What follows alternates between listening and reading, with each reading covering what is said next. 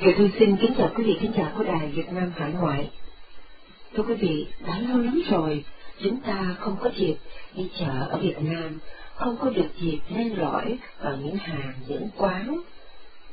Mặc dù siêu thị ở bên đây to lớn rộng rãi, đèn đuốc sáng choang, thức ăn, tây ta giàu đủ, không thiếu một gì cả, nhưng hình như nó thiếu một cái gì đó rất là Việt Nam, rất là quê hương không có những cái tiếng mời chào lanh lảnh, không có cái cảnh người tấp nập ngược xuôi, tiếng rao hàng ơi ới, người mua kẻ bán, người nói ồn ào. Hôm nay, chị Thu xin kính mời quý vị trở về ghé qua một vài ngôi chợ rất ư là độc đáo của miền Nam Việt Nam.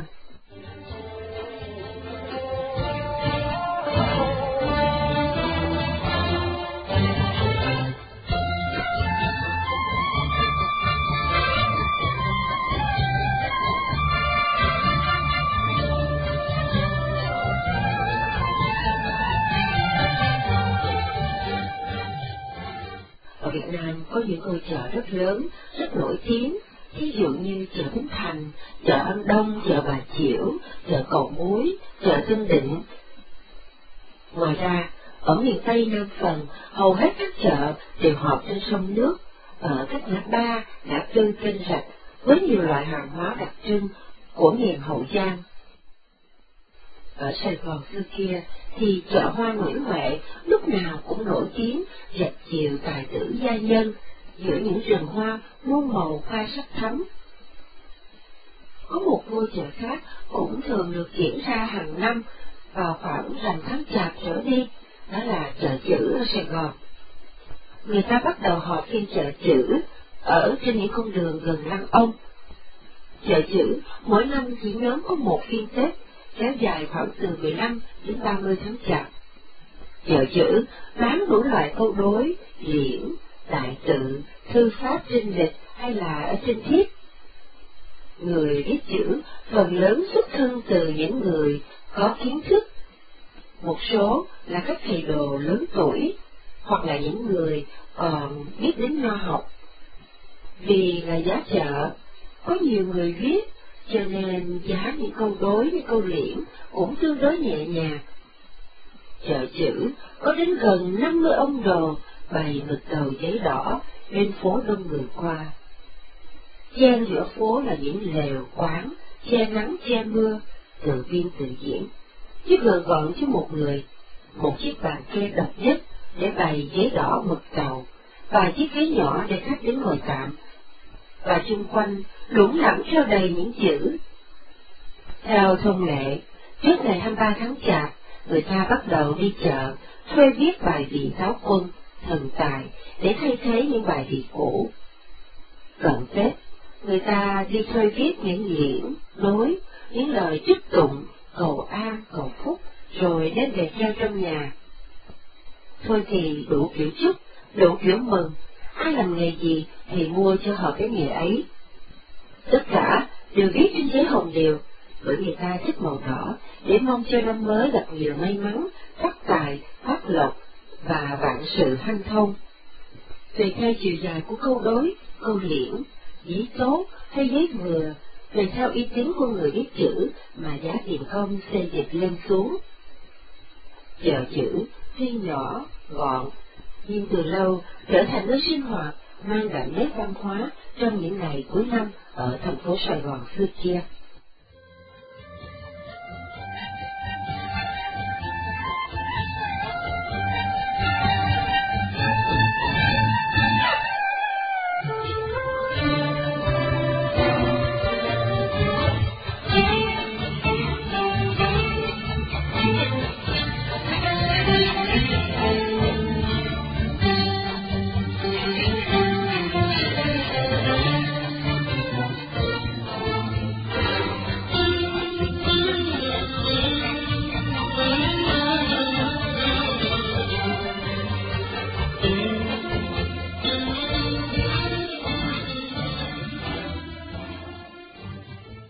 Ở thành phố Sài Gòn, quý vị có bao giờ đi chợ cua chưa?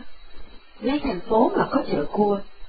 Thật đó quý vị, không phải chỉ riêng đối với chị Thu, mà có nhiều người nghe cho rằng đó cũng là chuyện lạ. Chợ cá, chợ rau, chợ trái cây, thì xưa nay nhiều người nhắc đến rồi. Còn chợ cua, ngay cả người sống ở thành phố Sài Gòn rất lâu, chưa chắc đã biết về điều này. Nếu quý vị ở gần khu chợ Hòa Hưng, hoặc là có dịp đi qua khoảng chợ này, khoảng một hai giờ sáng, sương đêm còn đẫm ướt cây cỏ. Từ xa, quý vị có thể thấy những ánh đèn pha nhấp nháy liên tục. Có những chiếc xe công nhân chờ tới và dừng lại hẳn. Những người ngồi bên lề đường đứng bật dậy và chạy sát tới. Nắp để thùng xe từ từ hạ xuống. Mùi cua sống bốc lên nồng nặc. Rồi quý vị sẽ thấy một bao, hai bao, rồi lần lần có đến mấy chục bao cua được khuôn ra khỏi xe, nhanh chóng được xếp vào vệ đường. Gần chợ Hòa Hưng có hai vựa cua. Phía chợ ông Tạ, quận Tân Bình cũng có hai vựa. Có đôi khi cua được chở về lên đến bốn năm tấn, khi nào ít thì cũng trên hai tấn. Cua đồng từ đây sẽ được phân phối sang các chợ Thủ Đức, Hóc Môn và đến cả Biên Hòa.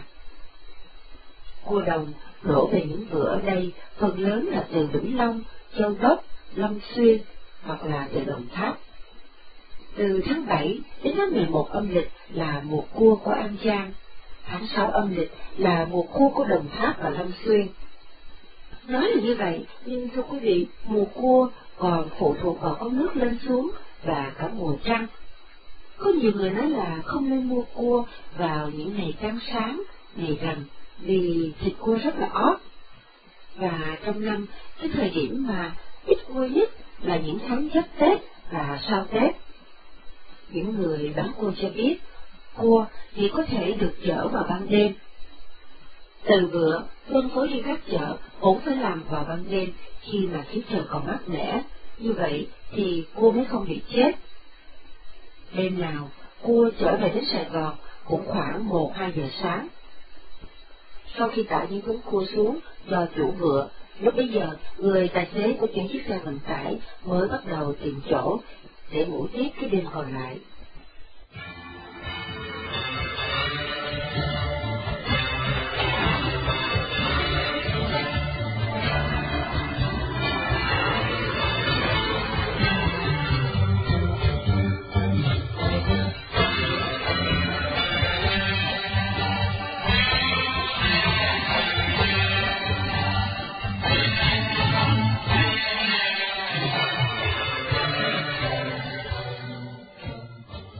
Thưa quý vị, chưa hết, công việc của các chủ vườn cua đồng ở đây cũng rất là vất vả. Họ ngủ ngày, làm đêm, bắt đầu từ nửa đêm, mai hai cho đến sáu giờ sáng. Khoảng hai ba giờ là không khí của chợ cua đông đúc xôn tụ hẳn lên, kẻ bán người mua hối hả. Các bao cua được mở ra và sổ vào các bơ, các thúng, các chậu. Những con cua đồng vừa được ra khỏi miệng bao tưởng như được phóng sinh, bò loãng xạ, cào sồn sột trên các miệng thùng. Những con cua nào bò sống lên là cua còn sống sẽ phân phối cho các mối bán lẻ ở chợ. Con nào nằm yên là có lẽ không được khỏe lắm, sẽ được cung cấp cho những người nuôi cá hồ. Có những gia đình sống gần chợ cua thì tham gia vào các công việc khai thác để chế biến cua, mua về xay rồi bỏ mối cho các tiệm bán bún riêu. Theo những người làm trong những công việc này cho biết, cua là cái loại hàng nắng không ưa, mưa không chịu. Tại vì hầu như khi giao đến, cua bị chết chiếm khoảng 50%. Tức là một bao cua thì đã vất đi hết phần nữa. Vào mùa mưa, ở miền quê thì rất mát, nhưng khi chở cua qua thành phố ngập mưa là cua chết gần hết những lúc cua về nhiều, ứ động, hay là cua chết nhiều, thì cái việc đổ lã cũng rất là thường xuyên. Những người làm thuê cho các vựa cua thì rất là vất vả, nhưng lương cũng không có bao nhiêu. Mỗi buổi tối, vào lúc nửa đêm, họ đã ra lề đường phơi mình dưới sương, chờ xe chở cua từ mọi miền đổ về thành phố. Công việc của họ là phải bổ hàng, quân rác những ba cua từ trên xe vận tải xuống, rồi sau đó phải vác những thùng cua để chạy đi các chợ. Bắt đầu từ lúc xuống cua, kéo dài đến tận trưa hôm sau.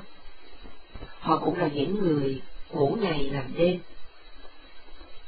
Cua đồng là loài thực phẩm bình dân, thế nhưng trong thực đơn của người Việt chúng ta, dù Nam hay Bắc, dù xa hay hèn, dù có ở trong nước hay đã sống ở nước ngoài, thế là người Việt thì tô canh cua đồng béo ngậy và đĩa cà pháo vẫn là món ăn không thể nào quên. Quý vị còn nhớ, vào đời nhà Trần, sứ thần Việt Nam Nguyễn Trung Ngạn đã được vua Trung Hoa mến tài chiêu dụ ở lại bằng những bữa tiệc khoản đãi đầy sơn hào hải vị. Nhưng ông vẫn không thể nào quên được cái hương vị quê nhà với mùi hương lúa chín sớm và cái vị béo của bát canh cua đồng.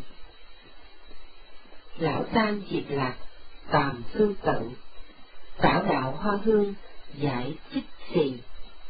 Kiến thuyết tại gia bần diệt hảo, giang nam tuy lạc bất như quy. Tạm dịch là Dâu già lá rụng tầm vừa chín, hương lúa chín cua đồng béo ngậy, quê nhà tuy nghèo nhưng vẫn nhớ, Giang Nam tuy vui vẫn muốn về.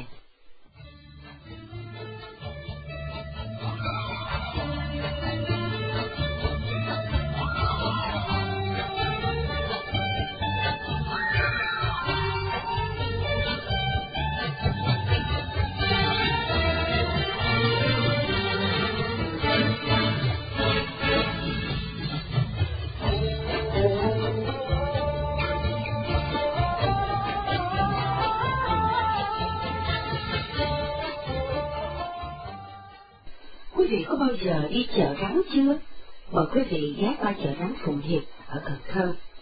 Đây là chợ lâu đời và đặc sắc nhất của miền Nam, chuyên bán đủ các loại rắn và rượu rắn, có cả rùa, bạc ba, chuột, chim chóc, nhưng mà nhiều nhất là rắn, rắn đủ cỡ, đủ loại và cũng đủ giá tiền. Chợ rắn Phụng Hiệp chỉ dài độ 500 thước, nằm dọc theo tuyến quốc lộ số 1A từ Cần Thơ đi Sóc Trăng nhưng rất sầm uất, nhộn nhịp. Ở đây, quý vị có thể mua bất cứ loại rắn nào, từ chú rắn lục xanh nhỏ xíu, lớn bằng chiếc đũa, cho đến một chú trăng nặng cả trăm kg. Chợ rắn Phụng Hiệp còn cung cấp các loại rượu rắn gia truyền, thường háo hạng, ngâm đủ loại rắn, cùng với sắc kè miền biệt. Thì tôi không hiểu nó giá trị đến mức nào mà hàng ngày khách mua tứ xứ đến đây liều lượt Dạ, chợ rắn ngày Tết, cảnh mua bán còn náo nhiệt hơn cả ngày thường. Chứng tỏ là người ta ăn Tết không thể bỏ qua món rắn, cái loại đặc sản nổi tiếng của vùng sông nước miền Nam. Ở Cần Thơ còn có chợ âm phủ. Chợ âm phủ chuyên bán các loại nông sản như rau, đậu, quả, từ miệt vườn Cần Thơ trở đến. Chợ âm phủ họp ở khu nhà trẻ Ba Ngọn, bến tàu đoạn Như Kiều và những con đường xung quanh khu vực này. Hàng đêm, chợ âm phủ nhóm từ 12 giờ khuya cho đến 3-4 giờ sáng thì vãng. Đặc điểm của chợ âm phủ là người mua kẻ bán dường như tôn trọng giấc ngủ của mọi người, cho nên dù giữa đêm khuya vắng lặng, nhưng sự trao đổi, ngã giá bán mua đều sử dụng âm lượng rất nhỏ cho nên khi khách đến chợ chỉ nghe một tiếng tiếng rầm rì thật là lạ tai. Vào những ngày cận Tết, chợ càng họp đông, vui, rồi đến 29 tháng chạp thì mới tan.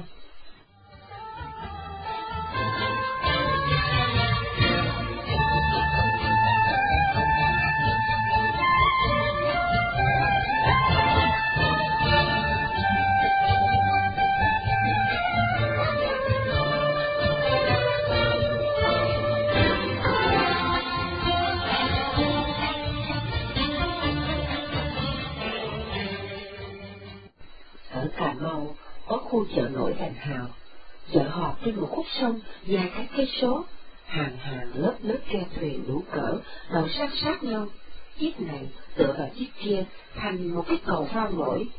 Khách đi chợ có thể đi từ ghe này sang ghe khác, cách nhau hàng trăm mét mà không phải lên bờ xuống nước. Trên ở đầu ghe, người ta cột mấy cây sào chài. Ở đó, treo lên lửng những món hàng có trên ghe, mỗi thứ một ít, gọi là hàng mẫu. Có ra thì treo các loại khô cá, khô tôm, khô mắm. Có nhiều loại thực phẩm như heo, gà, vịt, cua, cá. Mà lạ lùng là những con vật sống vẫn ra toàn tem như vậy. Người ta đi sắm Tết, cứ chèo thuyền, đi xem hàng, rồi ngã giá. Chợ nổi vào những ngày cuối năm, thật đông, vui, và ghe thuyền cứ lắc nhau mà đi, chật cứng như len, trên những con đường sông nước. Cà Mau còn nổi tiếng với chợ trôi Lâm Căn. Chợ ở thị trấn Lâm Căn là chợ huyện ở tận cùng đất nước, nhưng rất là đông đúc và giàu có và bậc nhất của đất mũi Cà Mau. Chợ ở đây rất độc đáo, mang tên là chợ trôi.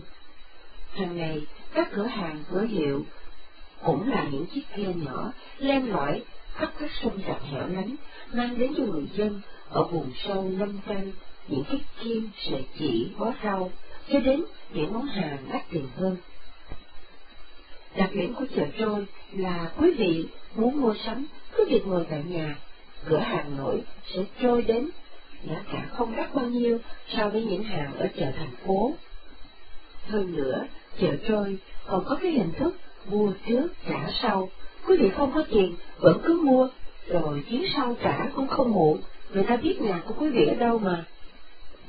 Cũng y như chúng ta bây giờ mua hàng ở trên Internet, người ta giao hàng đến tận nhà vậy. Những ngày cận Tết, chợ trôi càng hoạt động nhộn nhịp. Ngoài những mặt hàng thông dụng hàng ngày, chợ trôi còn có cả hoa, cây cảnh, tranh lịch, bàn ghế. Chợ trôi còn bán cả nước hoa, mỹ phẩm. Ngoài ra, quý vị cũng có thể đi xuống ghe để uống tóc, sấy, gội, nhuộm, sớm móng tay, móng chân. Nếu mà quý vị sau một ngày làm việc mệt mỏi, muốn được đóng bóp thì cũng có những chiếc da làm cái dịch vụ này.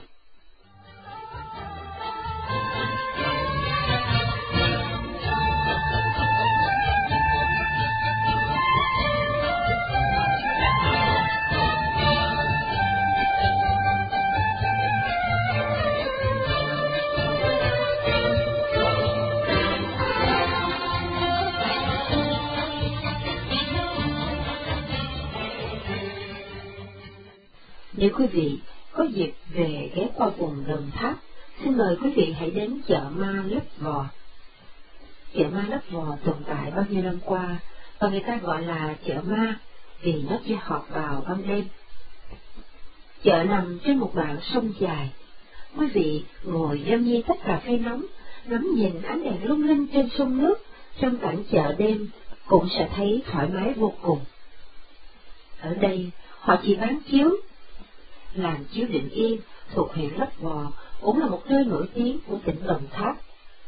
Chợ chiếu đêm Định Yên là một chợ khá độc đáo, giờ đến chợ không cố định, đêm sau thường sớm hơn đêm trước một giờ, cứ thế mà xoay vòng. Đến thăm chợ ma Lấp Vò, quý vị được chứng kiến một khung cảnh chợ búa nhộn nhịp. Các cô gái trẻ ngược xuôi, đón đã mời chào, đủ loại chiếu, đa dạng về màu sắc, hoa văn, từ chiếu trắng thường cho đến chiếu bông có vảy ốc, trà niên, có công cờ, và giá bán cao thấp khác nhau tùy theo độ mỏng, dày, thưa khích và hình mẫu. Trung bình, mỗi đêm ở chợ chiếu Định Yên có vài trăm người đã bán sản phẩm cho chính mình làm ra. Trong khi chợ chiếu Cà Mau lấy lên một thời đi vào âm nhạc đã trải qua không ít thăng trầm chợ chiếu đêm ở Định Yên vẫn duy trì trong suốt nhiều năm qua. Mỗi phiên chợ có gần cách trăm người buôn chiếu từ nhiều tỉnh đến để chọn hàng. Trên bờ, một rừng chiếu đầy màu sắc rực rỡ dáng đèn, thì dưới bến, ghe xuồng đậu san sát. Thông thường, mỗi người buôn chiếu đậu ghe tại bến sông vài đêm, mua 500 đến cả nghìn chiếc, xong nhổ neo đi để bỏ mối hoặc bán lẻ khắp vùng sông nước miền Cửu Long. Chợ rất là nhộn nhịp, vì nơi đây cũng là nơi tập trung khá đông người bán nguyên liệu để làm chiếu, như trân, bố, lát. ghe chở lát từ Sa Đéc Vĩnh Long đổ về đây rất nhiều. Ngoài ra còn có đủ gánh hàng hủ tiếu, mì, cà phê. Có lẽ quý vị sẽ thắc mắc, tại sao chợ chiếu định yên là chỉ nhóm vào ban đêm? Nếu quý vị lân la làm quen, hỏi thử một cô bán chiếu, thì cô sẽ nở một nụ cười đầm thắm và cho quý vị biết là ban ngày mọi người phải biệt mài bên khung dệt.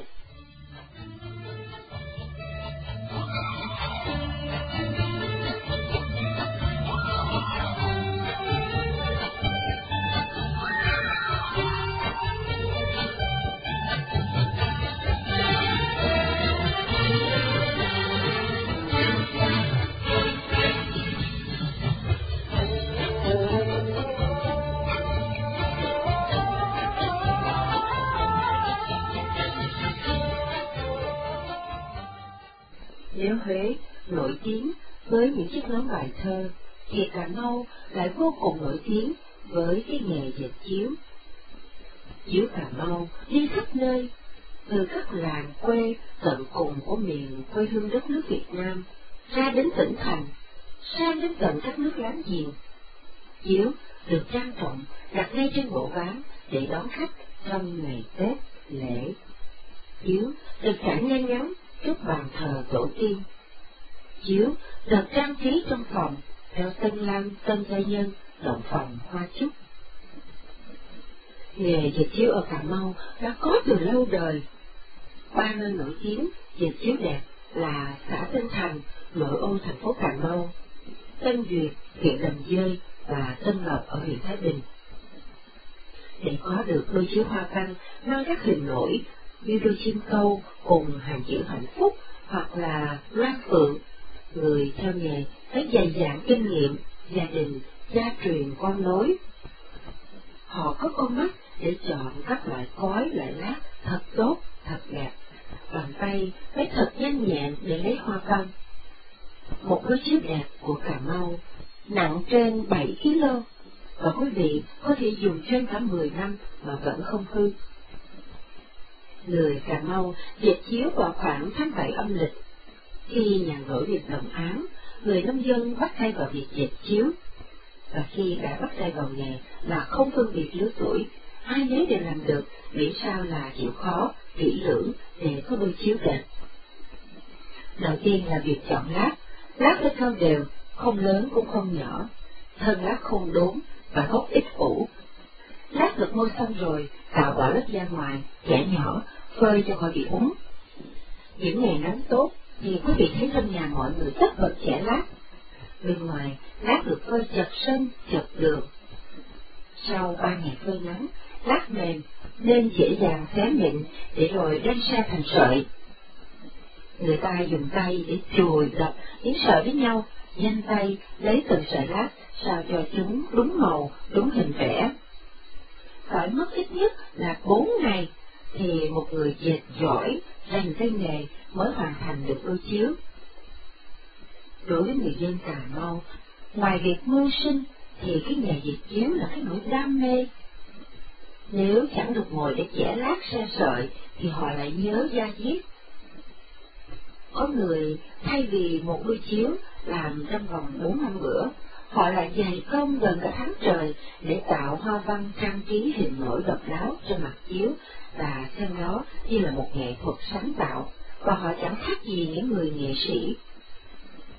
Về đây, chắc chắn quý vị sẽ rất vui khi vẫn còn nghe được âm thanh chở ca chở kẹt của những lần chùi, giật khô để dệt chiếu. Hai bên đường, hàng dọc hàng ngang, những sợi lát đủ màu, phơi trong những ngày hè rực nắng. Và có lẽ quý vị vẫn chưa quên một giọng ca rất là ngọt, rất là mùi của Út Trà Ôn trong bài Tình Anh Đáng Chiếu của soạn giả Biển Châu. Chiếu Cà Mau nhuộm màu tươi thắm, không anh cực lắm mưa nắng giải dầu. Chiếu này anh chẳng bán đâu, tìm cô không gặp, anh cúi đầu mỗi đêm.